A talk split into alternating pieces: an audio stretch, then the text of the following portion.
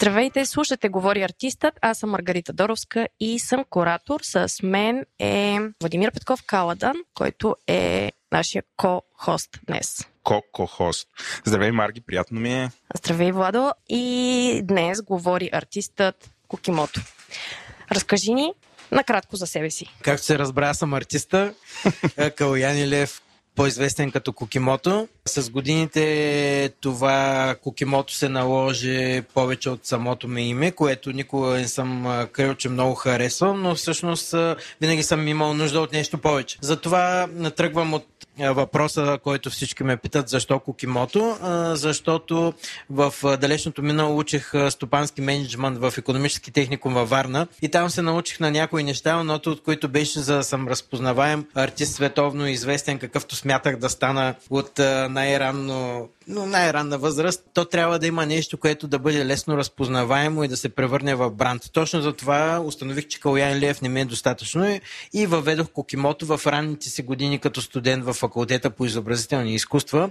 След една криза личност на още в първи курс, когато се чудех как да открия себе си на къде да тръгна, какво да направя, за да бъда все пак разпознаваем, да имам свой собствен стил. Тогава почина хазяйката в квартирата, в която живеех, Мери Драндарова, светла и памет, която беше физичка, математичка, пушачка, почина от рак на гърлото и нейната котка Шануа, от френски черна котка Шануа, започна да живее при мен. Тази котка буквално беше първия ми модел рисувайки аз на една малка масичка, я наблюдавах как тя спи във всякакви пози, започнах да я рисувам и за същото време записах графика като специално, защото ме приеха педагогика на обучението по изобразително изкуство в Търново. Втора, след втората година специализирах графика. Като график имах нужда и бе необходимо да мина през всички техники.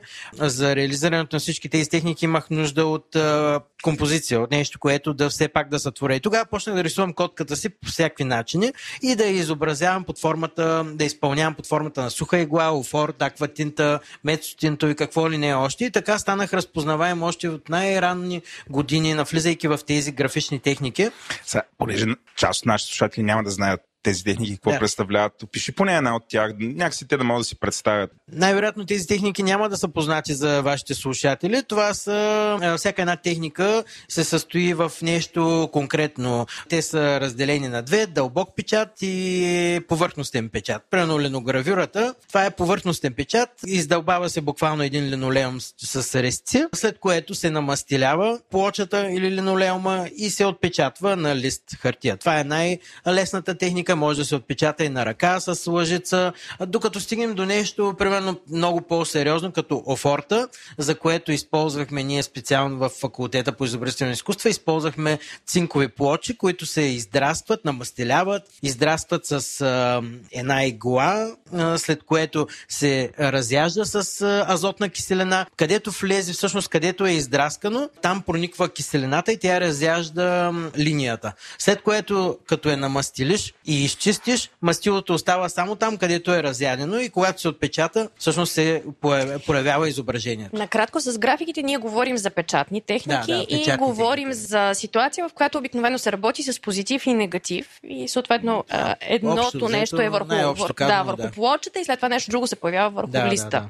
И така създадох, освен учебните работи, от които се изискаше от нас продължение на една седмица, ние да рисуваме модел, който да го, из... да го нарисуваме, да го прехвърлим на съответно, съответната техника, да го изпълним. Да го... И това една седмица, представете си, това е страшно много за една такава задача, Ужас. много като време. И а, повечето ми колеги това и правиха. Изпълняваха една задача, като се разпределяха времето, но аз установих, че освен тази учебна работа, аз мога да направя още две и примерно още три свободни. И накрая аз представям до 5-6 работи, с което може би съм станал неприятен, но все пак техниката за мен беше нова и аз исках да се реализирам като график. Благодарение на тези мои усилия и въодушевление, защото мен много ми допадна целият този процес. Всъщност аз много бързо почнах да, почнах да изпращам мои работи по разни бианалета, трианалета. Това са форуми за графични изкуства. Също така съм изпращал в Дома на хумора и сатирата още като студент произведения, с които съм участвал и много бързо почнах да, много бързо се внедрих някакси в артистичния световен елит на графистите. Веднага влязах в едно издание, да, едно издание, което беше за млади графици, които ще променят изобщо графиката като цяло, което беше доста престижно. В Антверпен, Белгия се издава Ти това. имаше участие в Япония, в Полша, въобще такива за... много солидни конкурси за... биеналета за графика. Значи до, на времето, по времето на моето обучение, всъщност аз успях, на месец участвах около, на, около 30 форума на месец, което се едно всеки ден, това бяха най-силните ми години, всеки ден участвам в някакъв форум, което беше непосилно за, дори за повечето професори и асистенти. И, и аз доста бързо от нищо и никакъв, защото не съм учил, поначало аз не съм като всички останали художници, които от най-ранна детска възраст учат това. Късно реших да се занимавам след а, едно злополучно мое развитие на обстоятелствата, завършвайки економически техникум. Всъщност аз мислех, че а, ще се развивам, а, че ще бъда, че ще работя на борсата. Идеята ми беше да бъда агент, а, борсов брокер. брокер, да, да продавам и купувам облигации, акции и така нататък. Но в крайна сметка установих, че не това е моето призвание и доста бързо се преориентирах, защото аз всъщност винаги съм рисувал, нося си го, винаги съм го носил, родителите ми рисуват, те не са реализирани художници, баща ми е военник, военен полковник от запаса, хобито му е дърворезба, флористика, той примерно обикаля горите, намира корени, които приличава на нещо и с много малко намеса ги, ги обработва по начин, по който те да добият форма. Майка ми е шивач моделер, но колкото и да го имат, с крайна сметка те не са го развили това нещо. Аз съм единствения от семейството, който професионално е тръгнал да го развива това, което най-вероятно го нося, нали? Поколения наред го нося. Защо се отказа да си брокер? Аз не съм се отказал, просто реших, че там няма да мога да дам най-доброто от себе си. Все още мога да купувам и да продавам облигации да работя с какво ли не. Имаш ли крипто? Най-често задавания въпрос в момента. Не, все още малко се изостанах, въпреки че нещата ги виждам от момента, в който тръгнаха да се развият и малко ме хвана яд, защото имам някакъв вид дълновидност по въпроса и с криптовалута, и с NFT-то, и с какво ли не още, но, но малко а, си падам традиционалист и, и се боря с себе си това, че прекалено ме дразни развитието на технологиите, как повлиява на изкуството. То е неизбежно, няма как да не се случи, но аз не съм голям почитател на това. Не отричам нищо от а, всичко, което съществува в момента, но а, имам друга теория. Докато все, все повече се развият технологиите и най-вероятно в един момент NFT-то би могло да измести традицион... рисунката. Това никога няма да се случи, но колко повече се развива технологично изкуството, аз толкова повече искам да заложа на традицията в а, него. Искам да заложа на, на традиционните техники. Да, ако все повече се правят дигитални изображения, аз пък все повече рисувам на ръка. Нещо като обратното на това, което е вървежно и актуално. Защото аз мятам, че до някъде аз определям определям тенденциите спрямо това, което правя. Нали? А, а какво не ти харесва в дигиталното смисъл? Бездушно ти е? Или просто защото наистина, както кажеш преди малко, то е твърде модерно, всеки говори за това и ти искаш да си контре. Това ти идва отвътре. Всъщност то не е нещо ново. Това, че е наречено NFT, нали, е една малка подробност. Но дигиталното изкуство не е от днес, не е от вчера. Да, това, което не ми харесва, всъщност повечето пъти е качеството качеството. Дори скоро бях на една изложба в One Gallery в София, където видях едни страхотни произведения на един автор, който много харесвам и от учтивост няма да спомена, но те бяха много добри, но виждаш пикселите, което не прави лошо впечатление. Докато когато го направиш на ръка или го изпълниш перфектно, тогава не би трябвало това да се случва и да прави лошо впечатление на човек като мен, който би трябвало да разбира. Ама не е било целта да е 8 битово изкуство. Не, не. Просто се беше дигитално изкуство, разпечатано, но не по най-добрия начин. Едно време, буквално едно време, някъде около 2001-2002 година, нали, се интересувах много съвременно изкуство и тогава ми бяха казали, че съвременното изкуство много е по-важна идеята, не е изпълнението. Не е нужно да е красиво и така нататък. Ти какво мислиш за това? Да, прав си. Е, в този случай, може би пък аз не съм прав е, да критикувам е, пикселите на този или оня, защото най-вероятно той това е искал да, да, да направи. Не искал е да си покаже пикселите. Да, да, човека. Колко му е по-голям мерим, пиксела. Да, мерим си пикселите явно. Ами, успява е. Моите са по-малки. Аз така само, само си разсъждавам, защото печатните техники имат супер дълга история. Всъщност, да, да. човечеството от, от, от момента, в който започва да произвежда, да, да създава образи, прави и печатни техники. И те са изключително много използвани и ние много добре сме разбрали за какво и как могат да ни послужат. И се, се надявам, че някакси това ще се случва и с новите медии. Ние все по-добре ще разбираме коя за какво, за какво може да ни свърши работа и как най-добре да я използваме. Така че, а, да, и в крайна шанс. сметка това е просто още един инструмент нали, в нашите ръце. Така че не съм краен. А, Има шанс да минтнеш нещо. Краен. Да, да, да.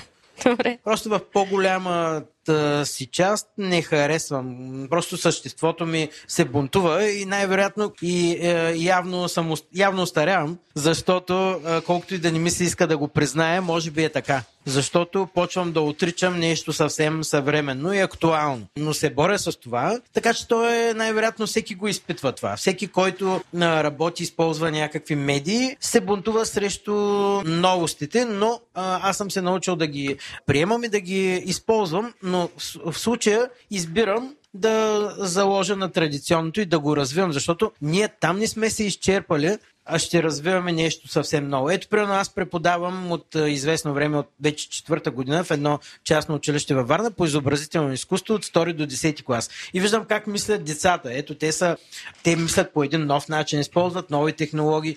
Те дори от повечето пъти отричат всичко старо и искат директно да се изстрелят да се изстрелят в космоса, без да, да са минали през всичко земно. Ами не става. Нали? Кое е училище, ако нашите слушатели искат да си запишат? частно средно училище Мечтателя в Варна си намирах квартал Левски във втори корпус на Винса. Добре, какво правят децата? Искат да снимат видеа, снимат с телефон? Как, смисъл, какво е това, което те създават като, като изкуство? И направо надградя въпроса на Марита. Много често казват, че българското образование е изключително изостанало и всъщност не отговаря на потребностите на децата да се изразяват. Децата, примерно, учат ги да рисуват, те искат да снимат TikTok, нали, което е съвсем различен жар. Каква е твоята гледна точка? Да, всичко е много хубаво. Нека да са в TikTok, нека да снимат, да те го правят много по-бързо и много по-качествено, отколкото примерно ние бихме могли да го направим. Но за да децата да имат нужните познания и знания, все пак трябва да минат и през рисунката, през нещо класическо, традиционно. Е, това са моите разбирания и схващания. И едното ни отхвърля другото. Нали, аз не отричам TikTok, даже по едно време си бях направил профил, само и само да бъда актуален с седмокласниците. Нали, да, да съм и аз в чат, да, да, да съм с тях заедно, да правим нещо. Обаче осъзнах всъщност, че много лесно те те сдъвкват и те изплюват и те карат да се чувстваш зле. И това го правят много добре учениците. Нали? И, и се замислих, добре, ето колко хубаво, не колко е лошо, всъщност пък колко хубаво, как ми се връща. Защото аз като бях седмокласник, правих абсолютно също. И никой не можеше да ме понася в училище и бях отвратителен ученик. И най-вероятно това рано или късно трябваше да ми се върне. в момента, в който завърших, аз казах повече няма да стъпя в училище. И ето на, сега преподавам. Какво, какво очакваш? Какво очакваш всъщност от, от тези деца? Да научат нещо повече още за визуалното, да се запалят, да бъдат по-смели в начина по който виждат и четат образи. Каква е твоята тайна цел? Като работиш а, с тях. Значи не случайно се казвам Кокимото. Нали? Сбрал съм си това име. То какво е? Освен, че идва от Коки, както се обръщат някои към мен. Значи това е японско име. Аз съм почитател на японската култура и най-вече на дисциплина. Японската дисциплина. Това се искам да ги науча на дисциплина. Не, не сме в казарма, няма и да, е, да бъдат някои деца.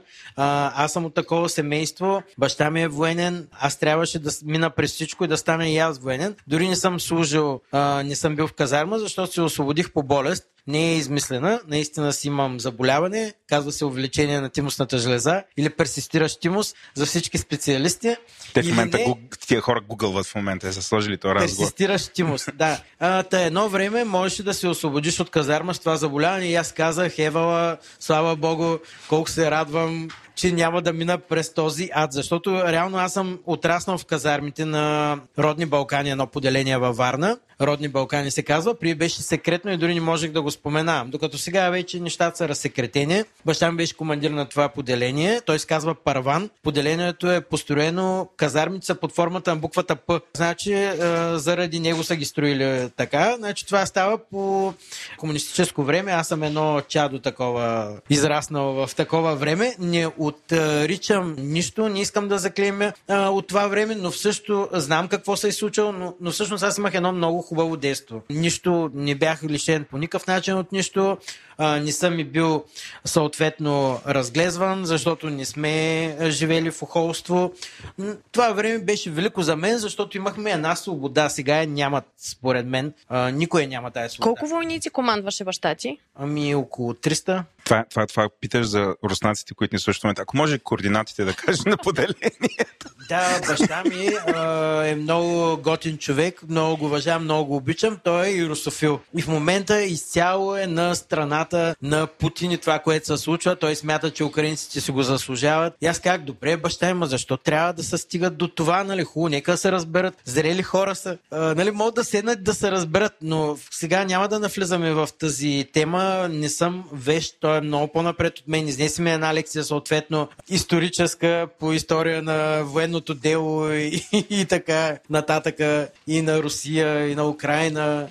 А вие работите заедно с баща ти? Работим, да. Даже в това място, където се намираме в момента, има една композиция от маски, три от които са мои, които всъщност баща ми е направил. Те са дървени по моя поръчка, значи аз му правя проекта, давам му го, той го изпълнява и аз го завършвам. Всъщност ние работим заедно по много, много от нещата, които са мои, са дървени и са скулптури, са всъщност с негова помощ, колаборация, т.е. ние се колаборираме. Аз направих така, че работя всъщност с цялото семейство семейство. А майка ми като шивач моделер, тя ми тя ми измисля моделите, турбички, някои дрехи, а, тя ги разкроява, след което аз ги отпечатам и тя ги шие. Баща ми ми прави всички тези дървени заготовки, които аз използвам в последствие, скулпторите. Кравата пенка и барба кръста. Кравата пенка, да, барба кръста. Всичко това е... Какви са тези са пенка и барба а, пенка кръста? Е една, имаше по едно време една история с кравата пенка, която имала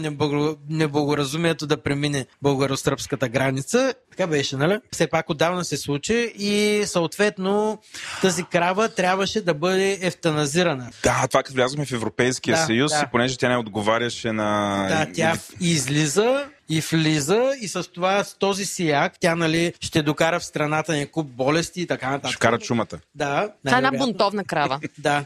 И това наистина неблагоразумието на тази крава я постави в смъртна опасност. Както и нас, тя ни постави нас в смъртна да. опасност. Да. И много интересно беше тук по Маккартни се застъпи за нея един английски политик, на който винаги забравям името.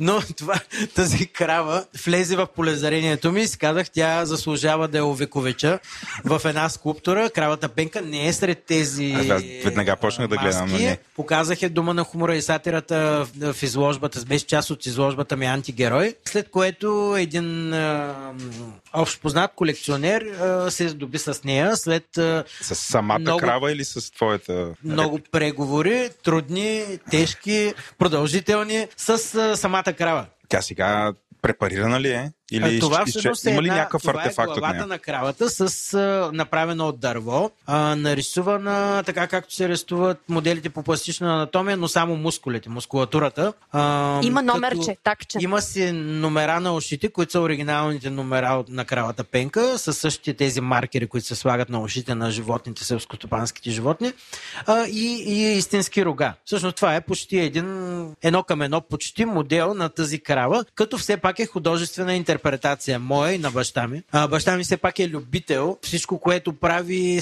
има един наивитет, който аз много ценя. А, не е както би го направил един професионален а, резбар или дърводелец, но точно това ми харесва, а, защото има един много очарователен поглед върху нещата. Пак каза, е леко наивен и това ми допада, което аз използвам. Искаш ли да влезем в темата за антигероя? Защото на мен тя ми стана много любима покрай изложбата, която правихме. Да, да, нека. А пак Пенка да е... Да, да, да Пенка, а, антигерой, самия, абсолютно. Аз, нали, самия ти, да.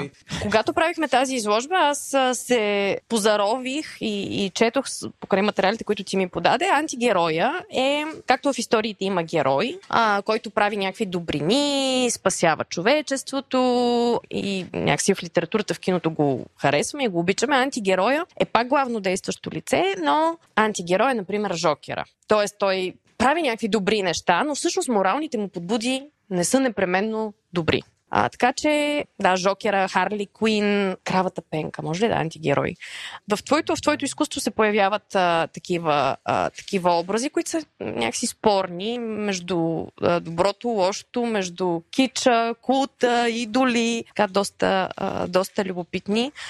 Много от тях са от популярната култура, а някои от тях са такива детски любими образи, като киндер яйцето или като барбароните. Защо барбароните са антигерои? Не, те са, те са преплитат всъщност. Тук идеята okay. е, че те са антигерои с герои, а популярната okay. и непопулярната култура. Не, нещата се преплитат. Противоречиви са до някъде. Всичко това е свързано с мен самия. Като личност, като артист. Винаги съм искал да бъда герой, но всъщност истината е, че никога няма да бъда това е много добре го осъзнавам, защото най-вероятно нямам съответните качества да бъда герой. Затова ли преподаваш на деца? Да. За да бъдеш герой? Не. Сигурен ли си? Да, дори сред тях не съм герой. Искам се да сред децата, да, искам се децата да ме виждат по начина, по който аз присъствам в публичното пространство, като един реализирал себе си творец, който има зад гърба си, не знам с колко изложби, но всъщност. На тях изобщо не им пука. Всъщност, да, спирам да го правя. На децата изобщо не им пука. И ти защаваш пред тях и всичко това трябва да го забравиш, защото на тях не им дреме за това кой си, откъде си, какво си правил. Те не ценят, не ценят наслагването културно или каквото и да било друго наслагане. Не го ценят. Моята идея до някъде е да ги накарам да ги приучат те да го правят, да не отричат традициите, хвърляйки се в новото, ами да стъпят върху тях и да ги развият, усъвършенстват, защото на всички е ясно, че те няма да открият топлата вода, трябва за да го направят, трябва да тръгнат от някъде. Може би много от тях ще направят нещо по съвсем друг и категоричен начин, като отхвърлят всичко измислено до момента и не, се, не се съобразяват с него. И това го има. Но моят начин е, както споменах, японския начин на работа. Не могат да. Японците, примерно, те много си ценят традициите. Съхраняват ги, запазват ги и до ден днешен всичко, всяка една традиционна култура при тях е съхранена и се развива. Но в същото време има и те са и най-развити.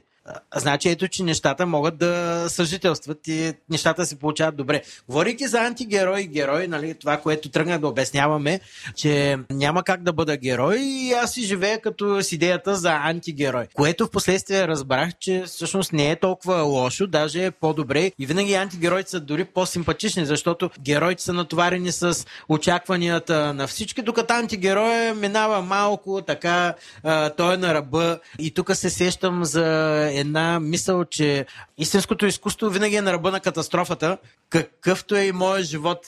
Винаги съм, а по принцип, моята половинка Антония Колева Нитра, която също е художник, графичен дизайнер, тя се занимава и с human дизайн. И излезе на дизайна, който ми прави, че това си го нося. Аз съм от хората, които са на ръба поведението им е да са на ръба, скандализират. Веднага трябва да кажеш какво си там, проектор, так, и какво е human design? Генератор две думи.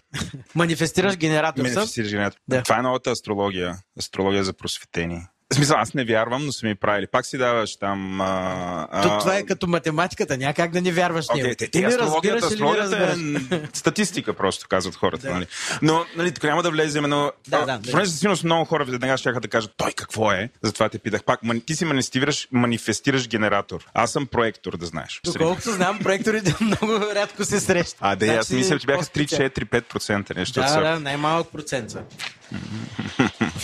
а това, което изборе Марги в ретроспективата си за използването на герои и антигерои, за всички тези барбарони, аз имам и други любими, и смърфовете, и Алф. Всичко това е, аз бях говорил на една лекция в Дома на хумора и сатирата след изложбата ми, за живота ми, творчеството ми, всичко това е и го а, имах малка, кратка презентация и на слайда ги бях из, изкарал тези обложки на касети от едно време от всички тези сериали, филми, с които всъщност аз съм израснал и те са ми изградили като това, което съм. Не случайно харесвам поп-арта заради масовата култура, която ми е много при сърце. И до ден днешен аз съм любител и на телевизията, и на всичко. Не отричам, не ги отричам тези работи. Гледам телевизия, гледам анимация, чета комикси, по-скоро ги разглеждам комиксите. Не съм стигнал до това да ги чета.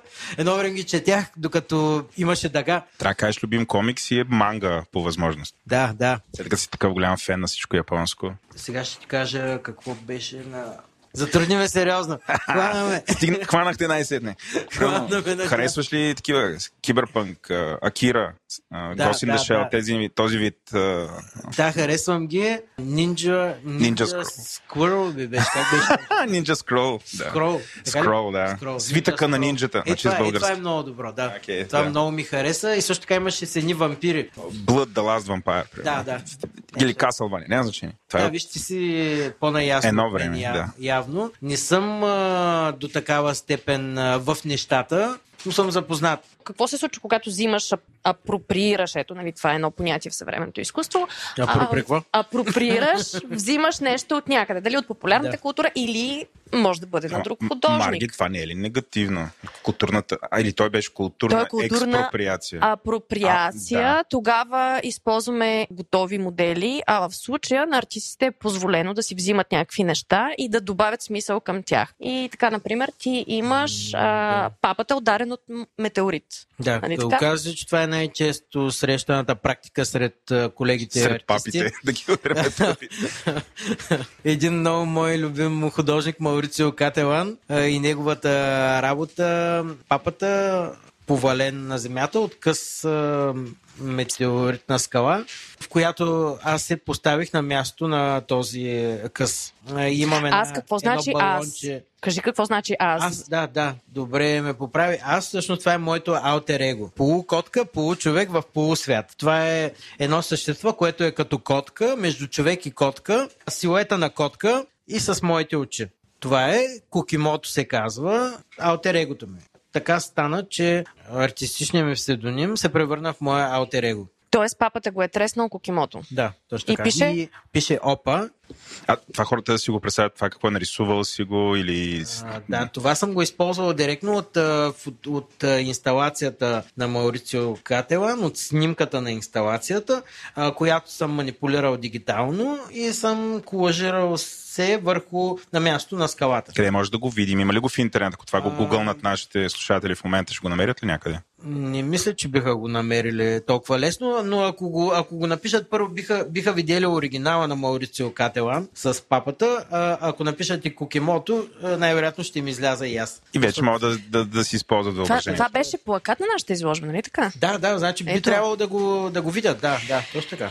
Добре, ние ще, ще намерим начин да им го покажем. Ето спомена, до тук говори за Япония, спомена Маурицио Каталан, аз виждам на, тени, на свичера ти, че пише Джеф Кунс, давай си ако си ти любимите художници и кои са, кои са хората, които някакси те, те запалват и те провокират и са ти интересни в съвременното изкуство. Ми, вероятно Анди Уорхол, който е тук пред нас на, в един албум съм разтворил. Мерлин Монро ни гледа. Да, точно така. Печат на техника пак да.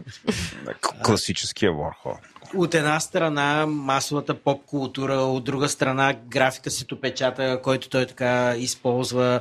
А, това ситопечата изобщо не беше като техника графична, не е разпространено там, където учих в Търново, в факултета по изобразителни изкуства, но имах късмета да изкарам една специализация в Академията за изящни изкуства в Лоц, Полша, където учих само ситопечат. И имам серия ситопечатни произведения, съвременни икони, които за да ги направят, за да ги отпечатам на, чрез тази техника, всъщност трябваше да ги подготвя първо дигитално в Photoshop, използвайки а, различни изображения, които съчетаваха стрит арт с мои рисунки и пребивайки в Полша, виждайки това, примерно католическата църква, начина по който там функционират съвременните артисти и съпоставяйки го с това как го правят българските артисти с една православна църква, разбрах, че ние сме доста закостеняло общество, изостанало. Дори на фона на полската църква. Да, от най... католическа църква, Именно, които да. в които църкви се случва съвременно изкуство и те нямат проблем да покажат, примерно не биха имали проблем да покажат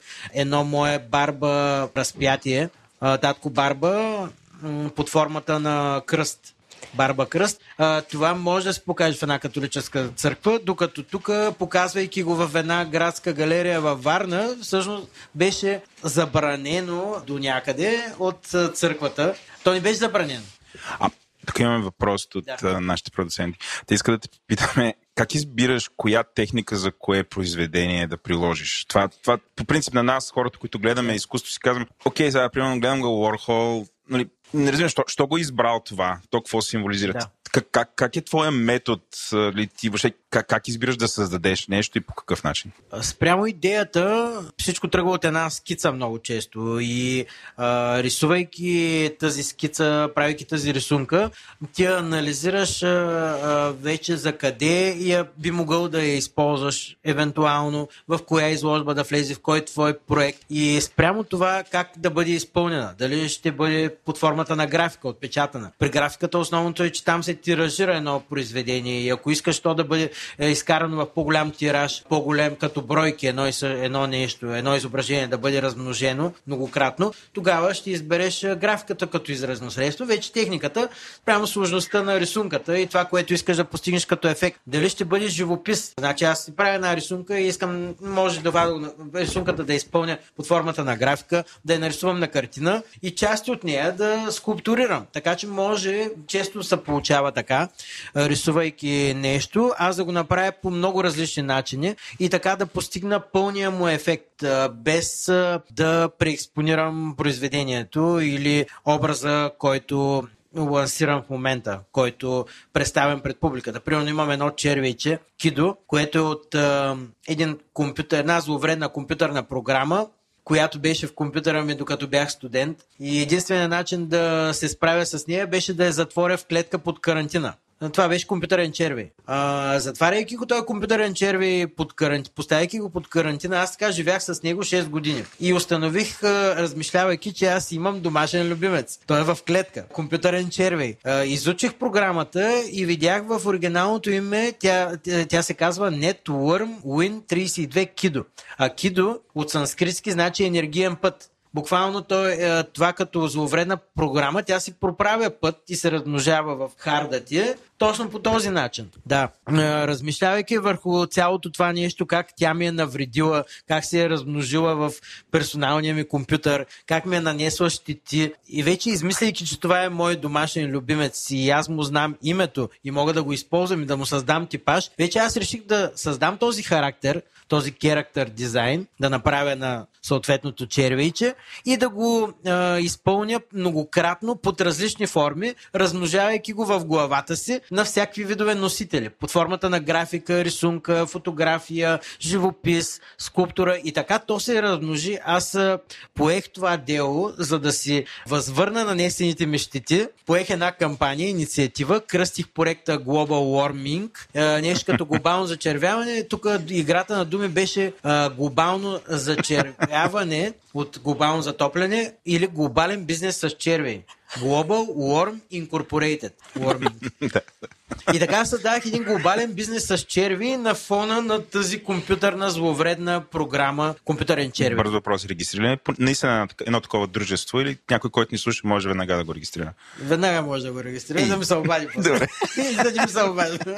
да се възползва. Червия възстанови. Това черви, че в момента го размножавам под всякакви форми. Два проекта с него се готвят. Един в София на 9 април, който ще покажа в едно ново пространство, никому не е известно, една биша цигарена фабрика в София. А другия продължение, другата изложба ще бъде под формата на проекта, как е изглеждал в началото и как е сега. Той ще се проследи развитието на това червейче, наречено Кидо, и на това глобално зачервяване. Пиксели ще има ли? Ами, Или ще е такъв симпатично жълто черен? някои олдскул списания, винчи списания, така ска, като Playboy и едни японски комикси. Печата е такъв, че пикселите се виждат. Няма как да ги няма на места. Виждат се пикселите, има ги наистина. Но това в случая не е по-важно. Пак се остават на този автор въпросния в началото по-големи пикселите.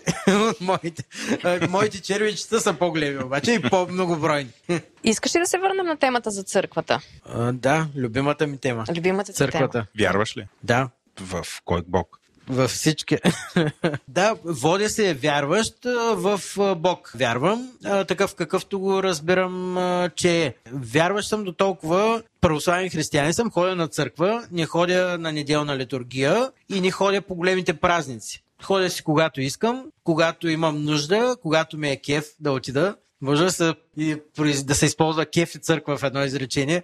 Защо не? То не, не трябва да е място, където ти да се притесняваш да влезеш или да ходиш само по големи празници, да се сещаш тогава, че има Бог и че има религия. Какво ти е място за медитация? Или... Да, не е място за медитация църквата. За мен храма е в мен самия. Ходя на църква до толкова, колкото мен ми харесва, примерно иконописта, харесва ми самото пространство, миризмата на тамян. тамян. Всичко това ми харесва вътре. Дори свещениците ми допадат с цялата тая строгост. А, но за цялото това нещо се крият неподозирани неща за нашите слушатели, за нас самите. И ние не искаме да знаем дори какво има за това свято място, за тези свети хора. А, и не искаме да знаем и да, фокусираме, да се фокусираме върху това. Но в един момент, малко или много, се заговори за това какво се случва в църквата. Привидно набожни святи хора, криейки се зад расото, извършват и ни други неща, които са... Мога ли да ги кажа направо? Това са да, беше тези просто, да. да, педофилски И не само, престъпления. беше, значи, в един момент имаше бум. Дали, дали някой е целил да удари църквата, нали? но в крайна сметка тези неща се случват. Щом се случват, те а, не са редни и трябва да се говори за тях. Не е нормално ти да, се, да станеш свещеник само за да получаваш една висока пенсия, да те натикат в някакъв манастир на майната си и там ти да издевателстваш с каквото намериш, само защото си фарасо. Нали? Не, не, за мен и не е нормално. И следващия момент да съдиш такива като мен, защото са направили една изложба, с която критикуват всички тези ненормални неща. А изложбата ми се се казваше еротична нотка в колелата на християнската машина. Или еретична нотка. Значи то беше пак една игра на думи. На еротична бях почертал ото и бях сложил горе на едно е. Така че еретична, еротична, аз се явих нещо като еретик или като антихриста, така бях посрещнат реално в публичното пространство. Изложбата ми се готвеше да, да бъде показана в градската галерия във Варна. Много е важно. Тук фокусът ти е бил върху, върху... българската православна църква, защото ти в началото говори за католическата църква в Дадах е за пример колко в Полша. Да. да, да, но, но всъщност причината, повода за, за, за, това, за това твое произведение е определени събития, които са случили в България или по принцип принцип това, което се случи в западния свят и в Римокатолическата църква? А, аз дори не смея да се занимавам с Римокатолическата църква. Там, което съм направил е това с папата, което до някъде е свършил Маурицио Кател, а аз просто довършвам неговата работа спрямо моите нужди и потребности. Това, което мен ме вълнува, беше това, което става в православната църква и, и моята критика към нея. Мисля, че всеки един действащ съвременен художник, концептуалист или не, би трябвало да чрез трубите си да изразява себе си това, което го възмущава, което го турмози, което го радва. В а, конкретния случай всички тези неща, които излязаха в публичното пространство, мене страшно а, негативно ме подействаха. Също така в този момент почина баба ми на погребението и светла и памет а, на попа, който я опяваше и моите опечалени роднини станаха свидетели на това как му, му се обади някой и той заряза, както си го пяваше, баба ми е така, заряза всичко и почна да говори за бизнес. Нали, едни такива неща и ти разбираш а, всъщност, че тези хора изобщо не се интересуват от, от скърбта ти, от починалите, от духа им, от Бог или от каквото и всичко е бизнес. Нали. Аз съм най-малко той, който би могъл и би искал да ги критикува. Затова реших по един такъв интелигентен начин, като творец с силата на автор, да създам серия от произведения под общо наименование еротична нотка в колелата на християнската машина, еротична подчертавам, защото все пак фокуса тук беше еротика, беше порнографията в църквата, беше скандала, беше около това. И за да не го, за да не е толкова конкретно, аз това го нарекох еротика, защото за мен това е еротика православна еротика. и Изключиха ли те от църквата? Аз, а, значи, аз съм кръстен и се водя православен християнин. Как биха могли да ме отлучат? Мен ми е неудобно и сега да влезам в църква след този случай, а, за да не ме сочат с пръсти да казват ето го този, защото те много добре ме знаят. Особено във Варна, постоянно ме засичат а, православни християни, които са готови да ме заклеймят и ме заклеймят и ме опрекват. А, и аз им казвам, хора, не дейте, вредите си на вас и на битието и на Бог не иска това от вас. Не бъдете жестоки, той не би ме съдил. Вие защо го правите? А, а пък кой съм аз да говоря от името на Бог? Но по принцип е така. Ако някой трябва да ме съди, това е Бог. А в крайна сметка какво по-грешно от нас сами? Тогава, само да припомним какво стана. От църквата се обадиха в градската галерия и поискаха твоята изложба да не бъде открита и да не бъде показана, нали така? Да. В нея имаше въпросните барба кръстове, т.е. барбароните, които могат да се въплащават във всякакви форми. Те да, се бяха превърнали на малка, кръстове. Да, една малка скоба. Много интересно при барбароните е, че те, а, те са шейпшифтъри. Буквално те променят формата си, казвайки фокус, мокус, барба, фокус.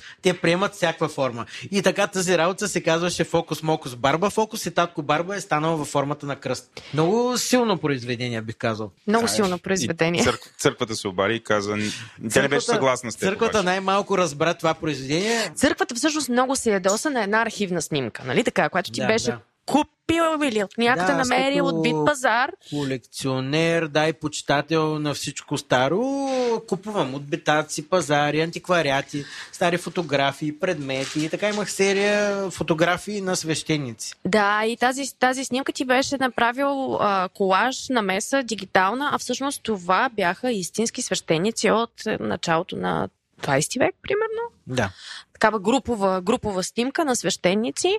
А, и всъщност тогава първоначално църквата беше ядосана, по принцип ядосана, след това а, така беше много любопитно, защото имаше едно избистрене на аргументите, какъв е проблема, какво точно е направил Кукимото.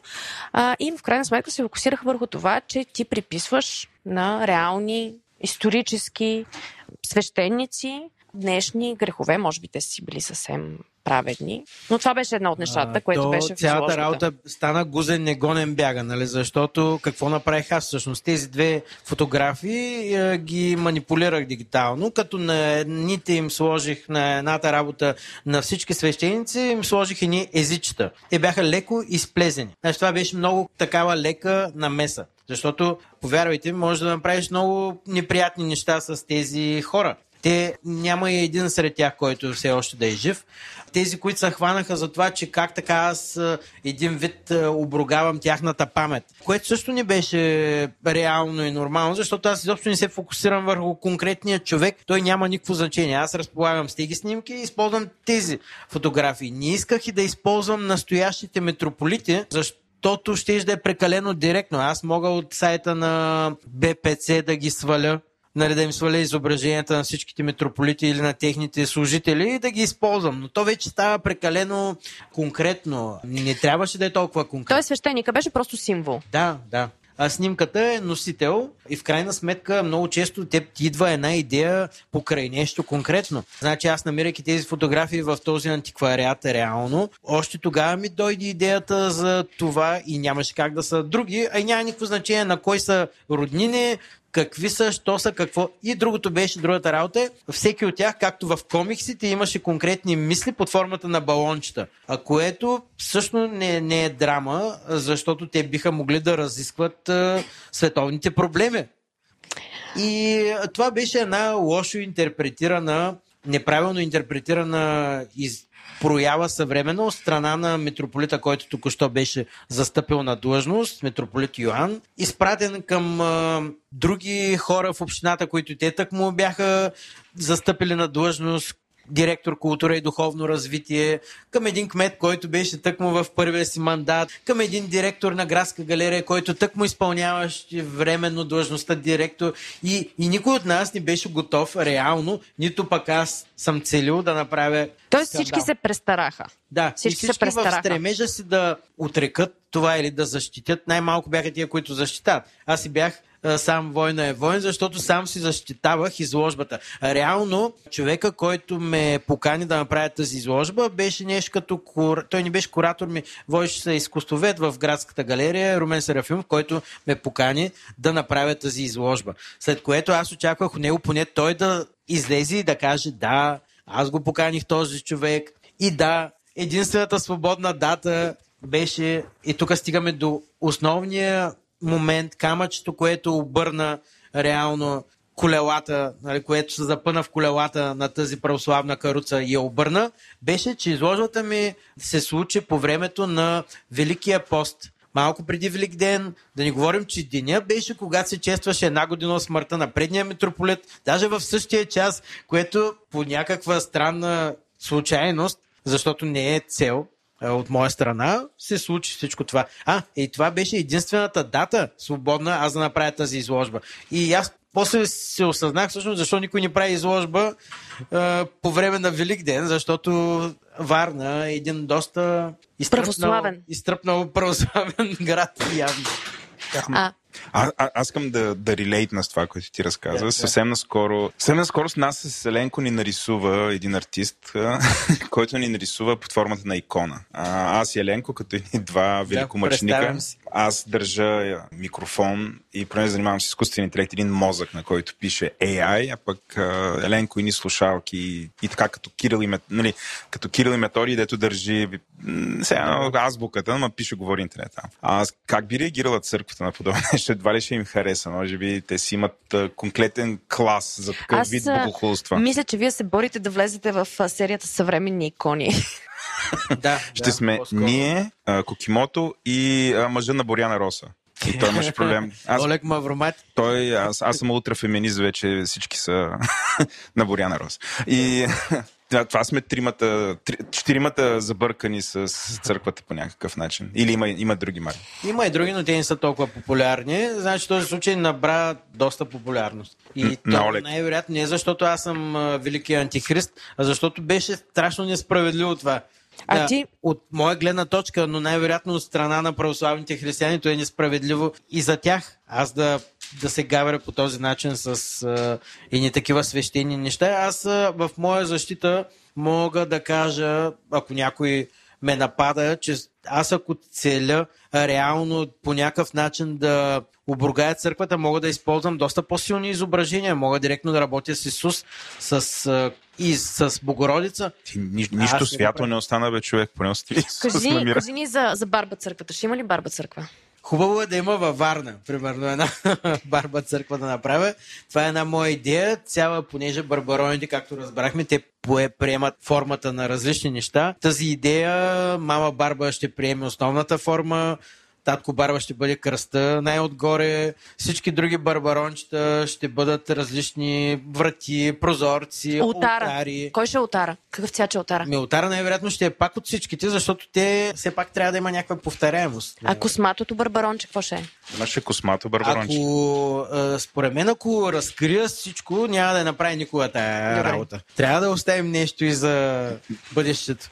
Така е, така е. Атеистите критикуваха също, не само вярващи хора. Да, това, е, това за мен беше истински шок. Разбирам да ме критикуват вярващи, православни християни, фанатици религиозни, но да ме критикуват атеисти, които да кажат аз не вярвам, но това, което си направил, прекрачва граница. Каква граница? При теб има ли граница? Ти си атеист, ти, нямаш, ти не вярваш в е, нищо. Защо трябва да си поставяш граници? Може би, защото по някакъв начин приема, че другите имат трябва тези да вярвания. нещо много интересно. С тях. Бях е, на едно много известно място в Варна, което, което всички знаят на брега на морето.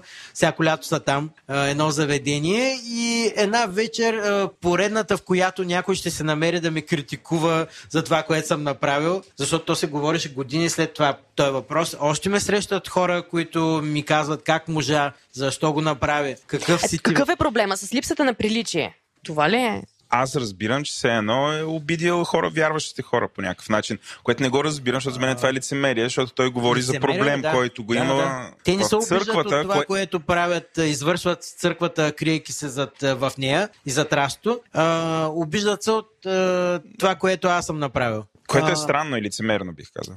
Та, точно така, лицемерие абсолютно. Ето сега едно грандиозно лицемерие. Срещаме един човек, който не познавам. Вика, ти не ме познаваш, аз теб те знам покрай изложбата. Вика, ще ти кажа, че то, то не знам той дали трябва да го казвам, в, дали трябва да, да разказвам това. Както е, накратко, той а, а, организира т.е. намира а, всичко, от което се нуждаят свещениците. Всъщност тези митрополити и така нататък.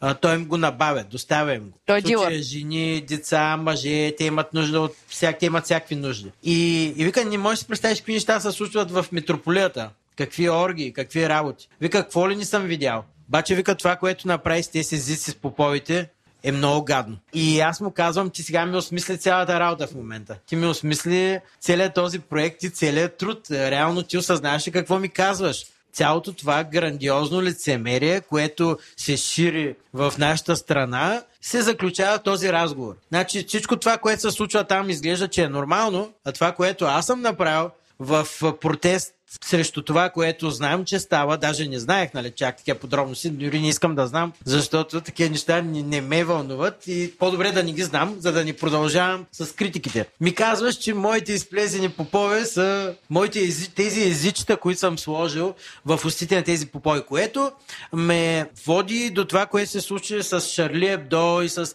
тази карикатура на Мухамед, как след това хора загубиха животите си заради това нещо. Значи ето, буквално моята работа е като една карикатура. Тези езици, те са... Имало ли е заплахи Поповете са към тебе? укарикатурени. Да, още на самото откриване, което направих пред затворената галерия с Катинар, дойде един религиозен фанатик и ми налетя на изложбата, но аз имах достатъчно поддръжници, които да го спрат. Имаше и журналисти, които си казаха, чакай малко сега, дори ето Кокимото, който минава за лошия, той ни подхожда с насилие. Каква е вашата вяра, съответно, която да ви позволява примерно да го линчувате, затова върнахме се средновековието. Не трябваше ли, ако ни ударят плесница, да обърнем другата буза? на клада за това, което съм направил и така нататък.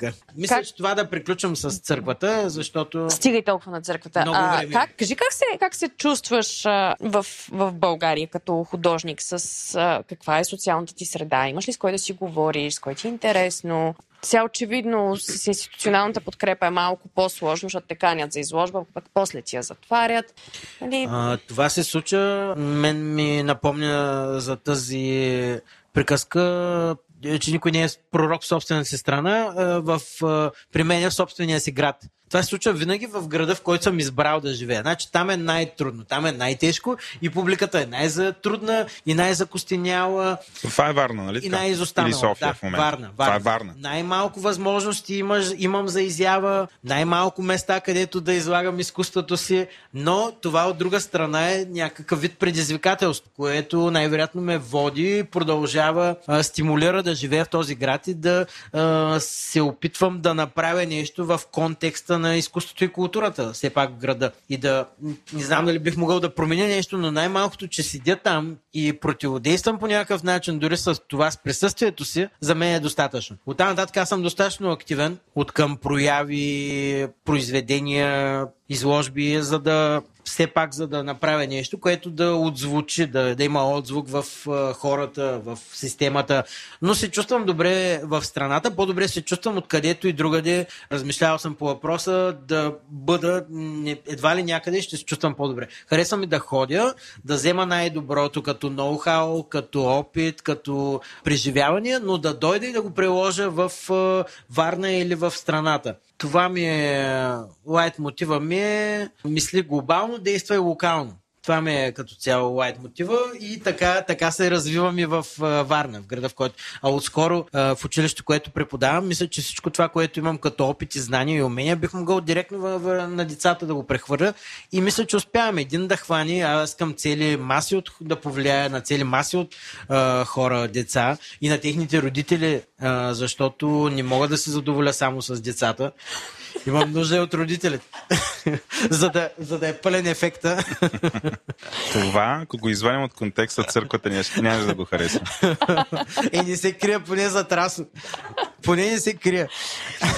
Добре, кажи ни, кое е клишето, което най-често казват за работата ти или къде бъркат хората в разбирането си за теб като художник? Да оставим сега църквата, приличието. Да, да, да. Като противоречив автор, какъвто се водя, защото има противоречие в хората, в определенията, в това начин по който ме възприемат. Примерно много от за това, че нещата ми са до някъде, в по-голямата си част по-парк, свързани с популярната култура и изкуство, това в днешно време се приема за малко повърхностно. А, но не виждат а, повечето от а, ако има, би трябвало да има анализатори, които да анализират творчеството и произведенията ми, или изкуствоведи, които да се занимават с това. Куратори, които да ме канят в а, общи проекти заради същността, заради дълбочината в работите ми, а не за този популярен характер, който те намират. А, това, което мисля, че клишето за мен би било точно това, че работите ми по някакъв начин се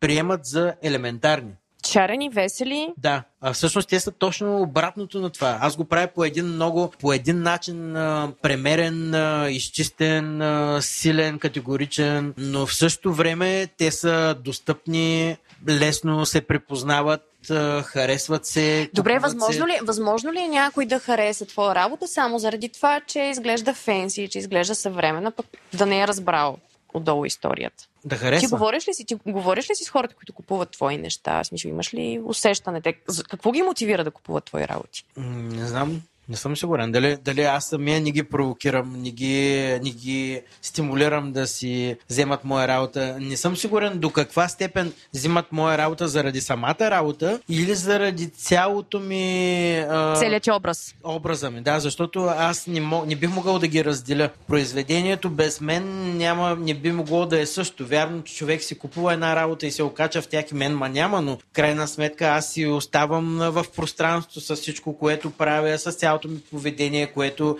не е скандално, но все пак за пореден път да кажа по някакъв начин се е провокативно. И то заради това, че хващам и такива нюанси, критични има в нещата ми, дълбочината, която много хора не виждат. Тъмното минало, за което споменах, което се дължи на примерно, експериментите с някакви вещества, които са ми повлияли до такава степен, че това се усеща и до ден днешен се вижда в нещата ми, но не можеш да го, то не стои на повърхността, то седи в дълбочина и за да осъзнаеш и разбереш една работа, ти трябва да познаваш до някъде и мен като личност, като автор, а не просто виждаш е, едно червиче и си казваш, а колко симпатично червиче, дай да си го взема, защото много обичам червичета. В крайна сметка, кой обича черви, кой обича смъртта? Аз съм направил примерно един череп, защото той е черви, той е компютърен черви. Взимам го него и той а, самото си, по принцип си е компютърен черви, но а, чрез работите ми той става всякакъв черви. Може да е черви в ябълка. Не, ябълката е червива съответно. Може да е черви от ние червичета, които разграждат плътта. И, и аз ако направя един череп, череп целия сени червейчета, вече са тази работа от приятна става отблъскваща. Но накрая идва един човек и казва, това е красиво, искам да си го купя. И работите ми не са за всеки всъщност, не са за тези, които а, обичат красотата, такава каквато могат да я видят в един пейзаж. Красота има и в смъртта, красота има и в войната, и в а, красота има и в а, перверзните свещеници, но красота от една страна, от друга има скандал, има нещо неприятно, има нещо гнусно, пошло.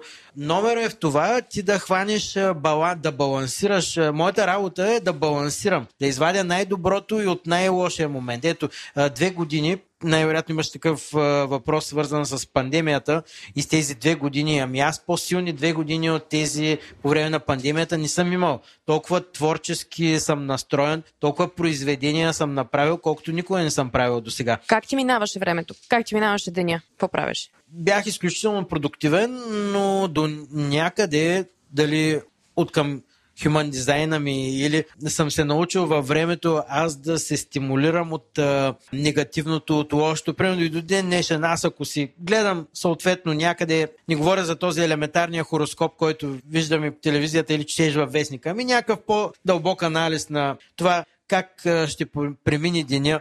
И някой ми каже, че днеска ще е изключително хубав ден, за всичко ще върви. Ами, мен веднага ми се обърква всичко. Почва да става ми гадно, разваля ми се настроението, докато ако ми кажа, че днеска ще е изключително приятен ден, внимайте за всичко, бъдете внимателни, ще е страшно неползотворен, празна луна, нищо не предприемайте, аз ставам изключително, амбицирам се и всъщност деня става изключително ползотворен, аз създавам нови работи, изпълнени с сила и енергия и това е за да противостоя на този негативизъм, който идва. Значи в момента, в момент на пандемия, където се случват отвратителни работи или сега по време на война, която изобщо не е сега времето. Не трябва, би трябвало да има войни изобщо, да се избиват хора и така нататък. Колкото и да е гадно, това нещо е стимулиращо. Не случайно най-великите произведения са написани по времето на най-големите кризи. Дали ще е чума или Първа, Втора световна война. Това е. Това според мен стимулира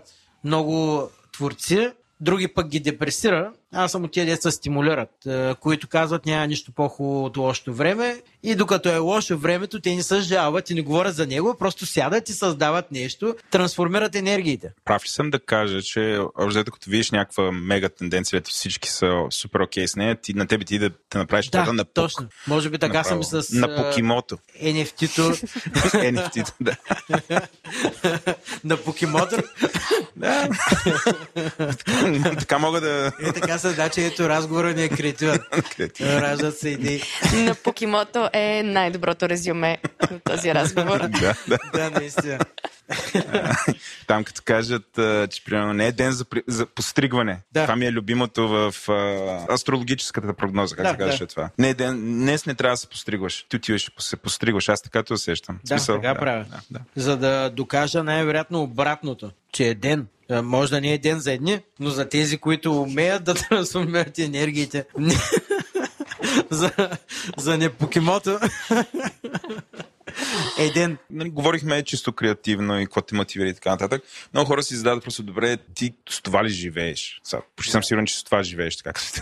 Има ли място за артисти, които да се издържат само с изкуство в България? Още какъв ти е модел? Очевидно не е NFT или за момента не е NFT. Да, да, да. Това много артисти го гледат именно като форма, в която да монетизират, може би отвратителна дума да. за тебе, но да, всъщност как се издържаш? Разкажи ни повече за това и ако може, нали, с повече цифри, марки, Аз мисля, че цифри. дори това, което привлича, връщам се за малко на това на NFT, това, което привлича хората е бързата печалба. То, не, това е нереално, е, това е дразнещо, защото няма как в изкуството да има такава бърза печалба. Това значи, това и трябва да имаш едно наслагване. Е, и това наслагване се състои в цифрите. Изложби зад гърба ти, произведения. Бях гледал веднъж едно интервю на Гредиаса, който и харесвам, и не харесвам, но да кажем, че се уча от всички и бях запомнил от него нещо, което и до днес днешен отеква в съзнанието. И то беше сутринта, като станах, нарисувах една работа преди всичко, за да не съм капо. И аз казах, ето, той човек е толкова предвидлив, значи той деня му може да е скапан, да, да не знае как ще продължи, обаче той си го осмисля още от сутринта, рисува една работа и така не е капо. И аз от тогава си казах, ето, значи аз трябва да се уча от най-добрите, а той в случая е добър. А, почнах като него. Всеки ден рисувам по една работа, а, всяка година правя по една изложба, обаче това прерасна в повече. Аз правя по повече от една работа на ден, по повече от една изложба на година и обикновено в годината правя около 200-300 произведения някога по-малко, друг повече, зависи от характера, като това изобщо не, от това не, от бройката не зависи качеството. А, нали. Някои а, рисуват едно произведение страшно много време и то става уникално. Но, но както казва Илон Мъск, а, на мен ми плащат а, за 10 минути. За... Аз свършвам една работа за 10 минути, за която ми плащат много добре, но за тия 10 минути седят 10 години работа. Тоест аз свършвам тази работа за 10 минути, защото защото имам 10 години бекграунд. Е така и при мен. Нали, една работа мога да я направя много бързо, но това е защото имам примерно едни 20 години опит зад гърба си. Не е много, но все пак е опит. И така съм и с изложбите. В момента съм на 42 години, имам 46 самостоятелни изложби, които до края на годината може би следващата в началото вече ще бъдат 50, аз съм на 43. Така че надминах годините си в самостоятелни изложби. Като участия, още като студент имах около 300, една-две години имах около 300 участия в форуми. Вече спрях да ги броя и това CV, в което са ми всички участия, не го показвам на никого. То не е за Пращам показване, някакъв смятай. съкратен вариант, защото няма и нужда, нали? Те ще им се напълни хард диска. С... Да, и пак не съм от най-активните художници, има много по-активни от мен, като в случая не бройката е важна, защото то трябва да е качествено, но аз имам а, енергия за това вярвам а, това, което правя. Знам, че имам какво да покажа и дори докато а, съм с учениците, аз много често рисувам с тях заедно и така и докато съм на работа, предавайки това, което знам и мога, материала, който трябва да предам по дефолт на децата, те виждат и всъщност как се случва магията на Кукимото. Виждат как става едно произведение, виждат как се рисува, което им дава много повече. Много са малко художниците, които които реално, които са реализирани, реализирали се художници, които са в момента успешни, които им се получават нещата, активни са, а, имат толкова изложби зад гърба си и преподават и децата имат възможност да видят и как го правят. Искам да те върна обратно на вдъхновението. Значи това е на, на тия хора като нас, славам мене, не Марги, да, да.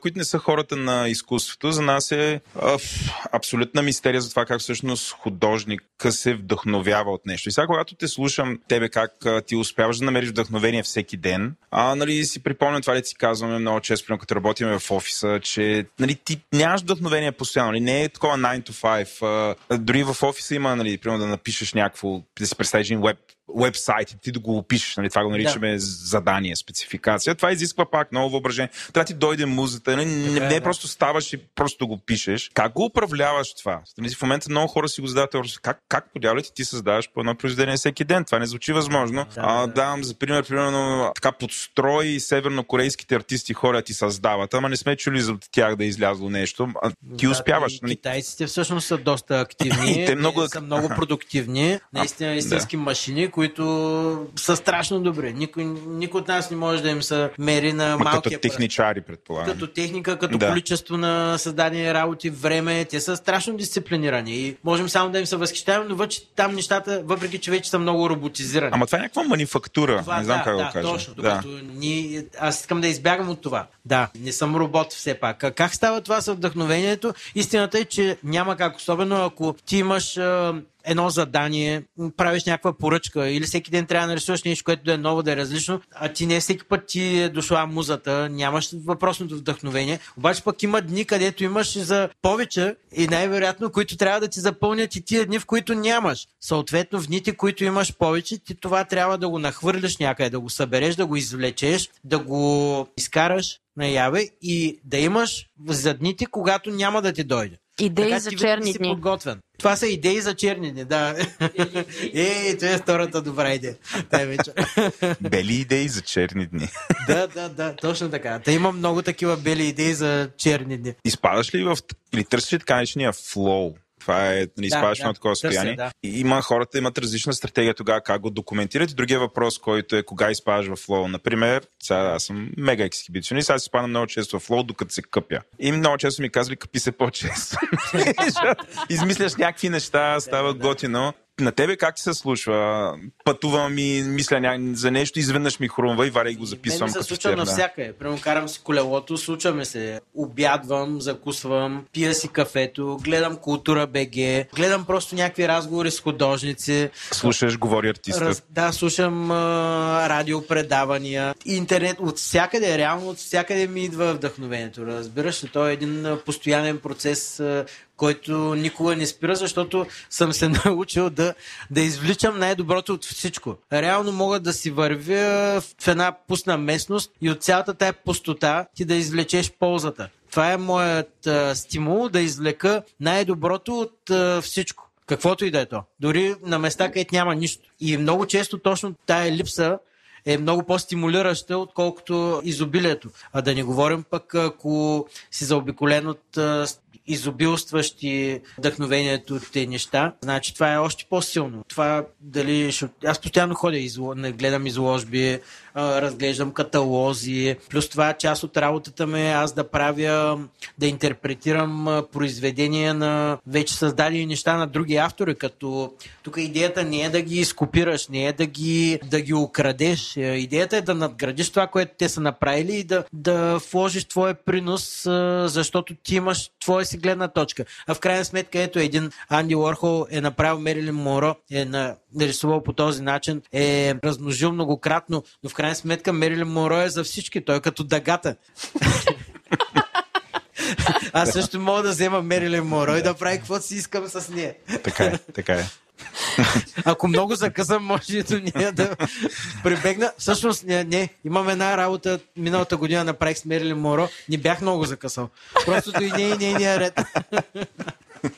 Това е кукимото, който е манифестиращ генератор. генератор. последно, абсолютно последно. Ти колекционираш. Не ти стига, че произвеждаш, освен това колекционираш. Кажи да. ни Какво колекционираш? И кое е най-ценното? Кое е най-ценното? И кое е най-ценното? Идеята ми за колекцията ми е да събирам неща, които да са толкова близко до това, което аз правя, обаче да знам, че никога не бих направил. Тоест, те да, в тях да виждам себе си, да препознавам себе си. Явно съм тук моят егоцентризъм надделява, но в крайна сметка, колкото, са, колкото виждам себе си, толкова са ми чужди. Те са ми естетически, естетически задоволяват моите потребности. Такива са каквито аз би ги направил, ако не правих това, което правя в момента. И това ми е стимула да събирам едни неща, които никога не бих направил, пък толкова много харесвам. Една от най-добрите ми произведения, най-любими, ми е на Такаши Мураками, един японски художник. Имам много японски художници. Яйой Косама притежавам, Такаши Мураками, като разбира се някои от техните работи, които са по-достъпни. Защото тук не говорим за... Все пак съм скромен художник с скромни възможности. Ти имаш и Каос Май. Какво ще имаш? Дай още имена. Ами, Гари Бейсмен, а, кой още? Мистер Клемент, а, имам... А, секунда, те са толкова много, че като ме питаш директно, блокирах. Да ги държиш на някакво безопасно място сега, не те тук... Държи ги в сейф. Е, браво. Моят дом, моята крепост. Освен това, Кокимото има две изключително възпитани котки, които не съсипват нищо от тези произведения. Това е уникално впечатляващо. Да, Котки знае, коратори. Ядат артистични шамари, ако съсипят те, са, те са като котките в ермитажа, които само ядат плъховете и се грижат да, за колекцията. Не са повредили нищичко. Страхотни ами, не случайно това са Анди на Анди Уорхол Кръстен и Фрида на Фрида Као съответно. А, другите деца са Йоко на Йоко Оно. Мъжкият котарак, с който стана връзката, беше Марсел. Марсел Дюшан. Да. И последното. Един дете, българин няма ли? Ами, така се случи, просто няма. Даже едно котенце осинових наскоро, осинових, намерих на улица, беше в ужасно състояние. То се оказа абсолютен агресор, скандализира всичките ми котки, взе да руши. Нали, нямаше това образование като тях и го кръстих Джаксън. Нали, Джаксън Полък, защото тази експресивност. Има ли български артист, на който си се възхищавал или се възхищаваш в момента? А, съвременен стар майстор. Има много Няма артисти, на които да, много кажи, ня, кажи някой име. Някой, примерно, който не е жив, но ти, примерно, би искал да го видиш и да си говориш с него. Ма трябва ли да е български? Български, да. Български. Български. Айде, сега. Левски. Левски. Има един приятел, той като стане патриотичен и крещи Левски! Е така.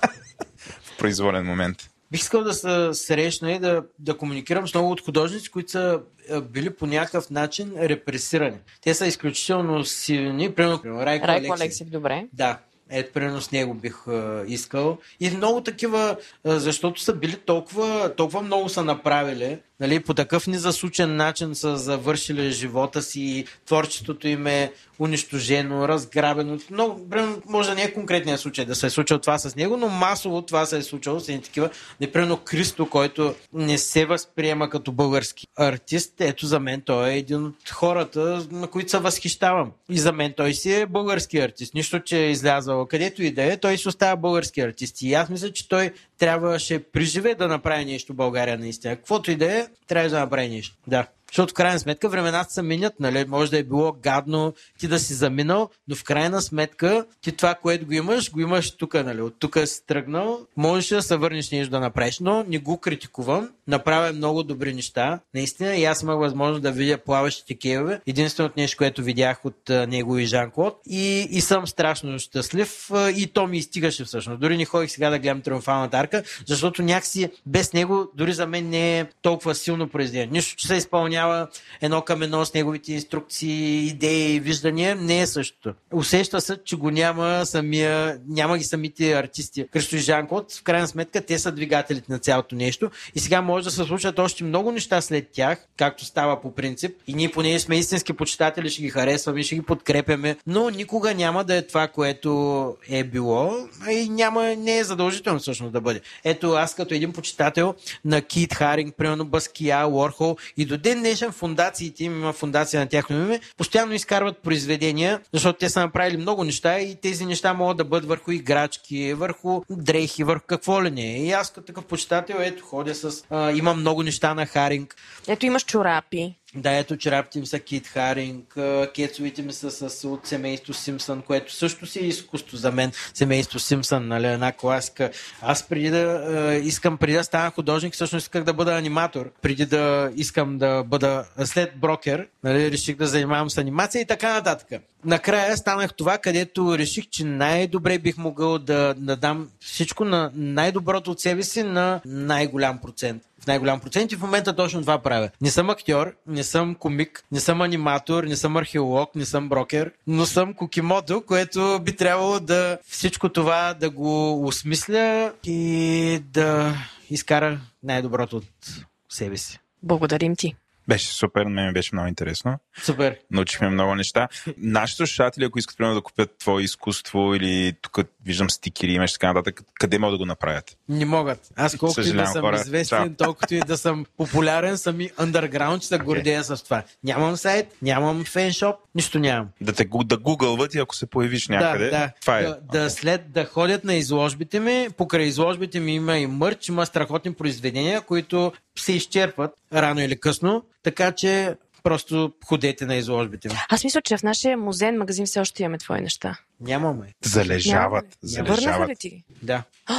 Еми, Нямаме. Това е. Дебнете хора. Дебнете, да. Ходете по изложби на, на дебнете. Добре. Супер ни беше интересно. Много ти благодарим, че ни посрещна. Много благодаря и аз. И ще те следим и за напред. Чудесно. Разговорът приключи, но това не е всичко за този брой. Разгледайте фотографии към епизода в нашия сайт говориартист.at. Последвайте ни в Instagram и Facebook. Ако този подкаст ви харесва, ще се радваме ако го препоръчате на приятел. След това да оставите 5 звездно ревю в iTunes или Spotify. Ако искате да подкрепите предстоящите епизоди, направете го като дарите и станете арт афишионадо на patreon.com на колончерта говори по чертавка интернет. Водеща на говорятистата е Маргарита Доровска, продуценти са Русина Пенчева, както и Владимир Петков и Еленко Еленков от Говори Интернет. Аудиоредакция и мастеринг на епизода Антон Велев. Фотографии Русина Пенчева. Авторската музика на Говори артистът е от Георги Георгиев от групите Остава и Homelvox. За визуалната ни идентичност се грижи студио Франк. Говори артистът се реализира с подкрепата на Национален фонд култура. До скоро!